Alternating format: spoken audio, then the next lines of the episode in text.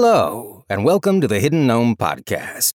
This week, in celebration of the upcoming audio release of the final pair of audiobooks in the Elder Empire series, we're taking a bit of a detour to bring you a chapter of Of Killers and Kings. Pre orders are now live for both on Audible.com, and they'll be released at last on July 7th. If you haven't followed Calder or Shera on their journeys up until now, and you have a mighty need for adventure, magic, and adorable tentacled horrors that bellow at the top of their lungs, you might want to check out the prior books in the series on Audible and Amazon so that you can join us for the finale. Now, pull up your mask or lash yourself to the mast. We're pretty sure you can withstand this audio excerpt with your sanity intact. Chapter 6 Two thousand years ago, the Mistress of the Mists had inherited her title in the same way that humans inherited anything by killing her predecessor. As their clan reckoned matters, that meant she was more deadly than their previous leader, and thereby more suited to rule. Such a system would typically lead to squabbling and infighting, the death of any organization.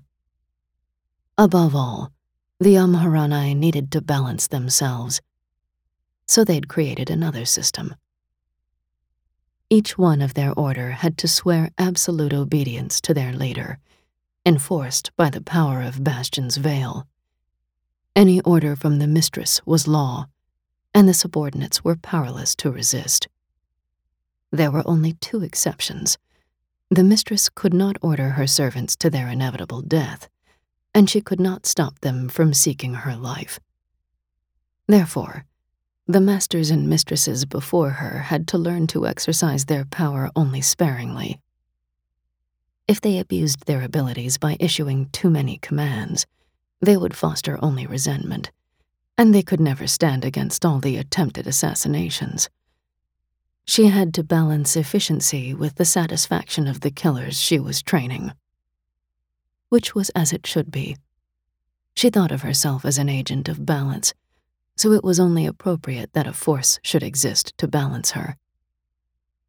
She stood on a cliff overlooking the sea, staring through Bastion's veil. To her, the wall of cloud was clear as air. Someone watching might not see her at all, her gray robes blending into the veil. But she saw most clearly when she looked into the mist. From the images the veil delivered to her, she divined the future. War was on its way. One of the great elders was moving against its siblings. A shepherd knelt behind her, dressed in ceremonial black. Every member of her order wore the same color except her. The delegation from Othagor has arrived, mistress, the man said, his head bowed. Lead the delegate to me, she said another step of balance. This island was far enough from any land that none of the elders dared claim it for their own. If one tried to seize it, that would undoubtedly be seen as an act of aggression, inviting war. It was for that reason that her ancestor, Bastion, had set up his veil. His was the greatest protection against elders in this world, so far as she knew and it was built to repel any attack short of the direct will of a great elder. Only here could humans have neutral ground, meeting on equal footing with elders. Anywhere else, their overlords could tear apart human minds and bodies as easily as breathing. So it was that she ordered Othagor's representative to her, rather than going to visit him. It was an illustration. Here, humans were not slaves to the elders. Rather, they were potential business partners. She couldn't offend Othagor, but she could start her negotiations with him on the correct note. The shepherd returned a few minutes later, guiding a man in a cloak more appropriate to a tempest. A wet hissing came from within the hood, like a man sucking air through his teeth. The honorable delegate of the great Horde Father, mistress, her shepherd intoned. And may I present our leader and representative, the mistress of the mists. The shepherd bowed his way out, but neither the delegate nor the mistress bowed. They watched each other, Bastion's veil looming behind her like a castle wall. After a handful of seconds, the delegate lowered his hood. His face looked as though it had been ravaged by some disease. Boils and bubbles covered his skin. His eyes were swollen practically shut, and the remnants of his hair clung stubbornly to his scalp. His mouth was twice as wide as a human's should be, and on either side of his neck, layers of skin formed gills that flapped pathetically in the open air. Hence the hissing, she supposed. She felt not a quiver at the sight of his hideous face. She'd seen worse done to men by the power of the elders. I represent the will of Othagor, the Horde Father, he said, his voice sounding as though his throat had been racked by the same disease as his face. He orders the Amharani to act on his behalf at the upcoming battle against the vile worms. He spat to one side at the mention of Kathanakar's forces. We would be happy to negotiate terms with the Horde Father, she said, careful to emphasize the word negotiate. What has he to offer us? The delegate made a burbling sound that she was certain could never come from a human. Offer you? I'd heard talk of the blasphemies born on this island, but this surpasses my imagination by far. One does not negotiate with the raging fire, nor with the Father of Life. It is an honor for you to serve him, and he will honor you as he honors all of his servants once the world is his. We prefer immediate payment, the mistress said. This was always the first step of negotiating with elders, hearing about how great and mighty they were. We will accept artifacts usable by men, invested weapons, tame chimera, or slaves. Once freed from elder control, former slaves often became skilled and motivated workers. Some of them showed enough aptitude to be inducted into the Amharani themselves. The delegate slashed a hand through the air, and she noticed the webs between his fingers. The Horde Father does not show any more mercy to gnats than to worms. You will be crushed beneath his heel. If he has not authorized you to offer payment, we can wait for you to return. As I understand the situation, your master is the one who wishes to act immediately. We have an abundance of time. The warped man stomped closer, snarling angrily. Our army will scour this island clean. I will sip your blood from the hollowed skull of your mate. Once again, balance needed to be established. With a thought, the mistress of the mists stretched out her mind to her soul-bound vessel. It hardly took an effort. The power of her vessel was all around her. The mist billowed out, swallowing them both. She could feel the veil pressing down, exuding peace and balance, suppressing elder influence. The delegate shrieked, and she heard him flailing blindly. Soundlessly, she pulled one of the bronze knives from the sheath at her back and crept up behind him. The tip rested under his chin for several seconds before he finally noticed, freezing in place. If you return with payment, the friendship of my island can be yours, she said into his mutilated ear. This close, he smelled like rotting fish. If you return with an army, you will find my hospitality can quickly turn to hostility. Some representatives were cowed by this display of force. Some ignored it, more afraid of their elders than of her. Still others were impressed, even amused, as though they'd come across an exotic species.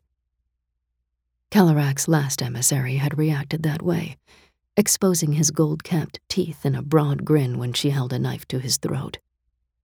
He'd clapped his jeweled fingers together, regarding her from behind a steel blindfold that seemed nailed onto his face. Very instructional, he'd said, his voice amused. I think I'll hire you after all. Since that time, Kalarak had been her best client. But there was another category of delegate, those so wrapped up in pride that they couldn't take a simple threat. Othagor's fishman was one such. He blathered and blustered even more after her threat, shouting about the wrath of his master even as a pair of shepherds escorted him back to his ship. After a few minutes, the mistress spoke into the misty air.